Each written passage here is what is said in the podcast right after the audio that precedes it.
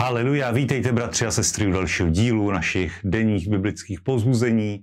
Dnes začneme s knihou Žalmů, 147. žalm od 1. do 11. verše. A hned první verš začíná slovy, jak dobré je opěvovat našeho Boha, jak líbezná, krásná je chvála. Hospodin buduje Jeruzalém, on schromažďuje zapuzené Izraelce, uzdravuje ty, kdo mají zlomené srdce, obvazuje jejich rány a tak dále. Amen, haleluja. Je to nádherný žalm. Uh, dalo by se říci, že může být rozdělený do několika samotných vyznání, samotných žalmů, které by samostatně mohly být citovány. A je to žalm uctívací, je to žalm, kdy se kocháme v hospodinu, kocháme se v tom, jak je dobré ho opěvovat, jak našeho Boha je dobré chválit. Je to zpěv, je to chvála, je to něco, co tě uvede do boží přítomnosti. Je to krásný žalm, který můžeme začít dnešní ráno. A bratři a sestry, má důležitý aspekt, kdy se hovoří o tom v tomto žalmu, co hospodin dělá pro náš život, že buduje Jeruzalém, buduje tvůj život, eh, obnovuje zapuzené srdce, uzdravuje, obvazuje, obvazuje rány a všechny úžasné dobré věci, které v tomto žalmu čteme. Takže není na to než začít s tímto žalmem.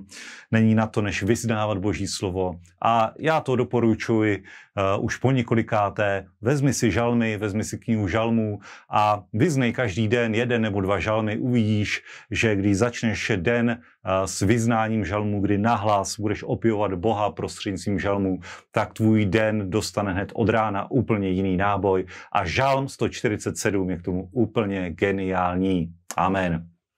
Haleluja. A pokračujeme ve zjevení Jana, 16.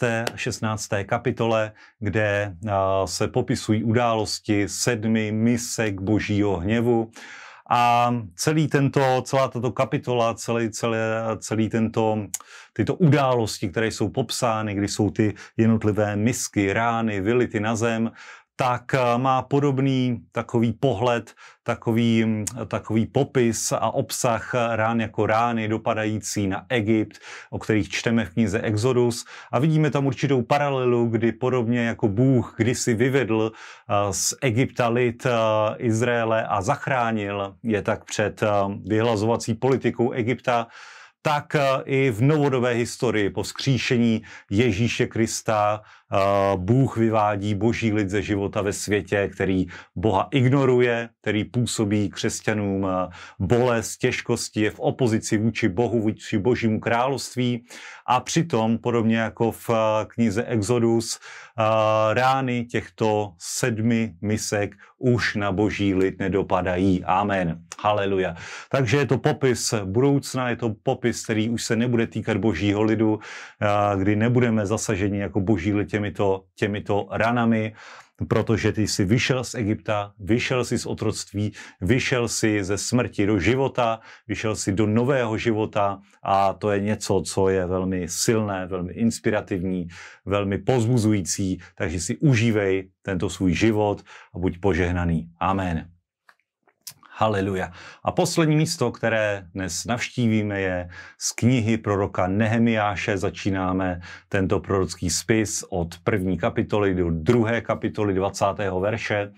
A tento, tento, tento svitek, tento, tato kniha začíná tím, eh, že hradby Jeruzaléma jsou zbořeny, jeho brány jsou spáleny ohněm a je to popis, který se velmi dotýká Nehemiáše, čteme ho ve třetím verši první kapitoly, a kde Nehemiáš se v návaznosti na to modlí, postí se, volá na pána, hledá boží tvář a vyprošuje si, eh, vyprošuje si přízeň u krále Artaxerxa, k němuž dochází následně na večeři a král Artaxerxes si všímá, že Nehemiáš je zasmušilý, že se neraduje, ačkoliv bylo povinností se radovat v přítomnosti krále, být dobré mysli.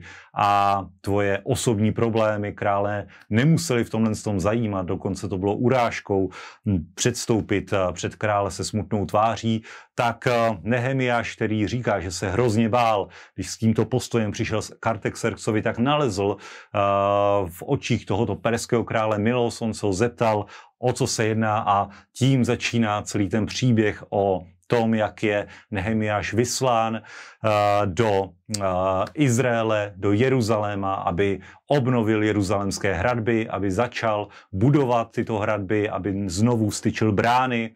A nejenom to, je tam i, je tam i pomoc od samotného Artaxerxa, který ho zásobil potřebným materiálem. Takže vidíš, když předneseš svoji žádost hospodinu, tak dokáže naklonit srdce krále, dokáže naproti všem zvyklostem nadpřirozeně zaopatřit tvoje dílo, tvůj domov, tvoji službu, tvoji církev. A to je něco, na co je skvělé se postavit, to je něco, co si neustále můžeme představovat ve své mysli, snít ve svém srdci. A tak, jako jsme začínali Žalmen 147, nakonec nám stejně nemůže spadnout čelist a děkovat Bohu za to, jak je úžasný, jak je dokonalý a jak my ho můžeme chválit, jak ho můžeme uctívat a vzdát mu díky za všechno dobré, co pro nás v životě dělá. Amen. Haleluja. Tak i dnes vám přeji skvělý den, i dnes vám přeji, neď vybojujete všechna vítězství, která Bůh pro vás připravil, abyste do nich vstoupili, ať máte úspěšný den a opět se uvidíme. Shalom.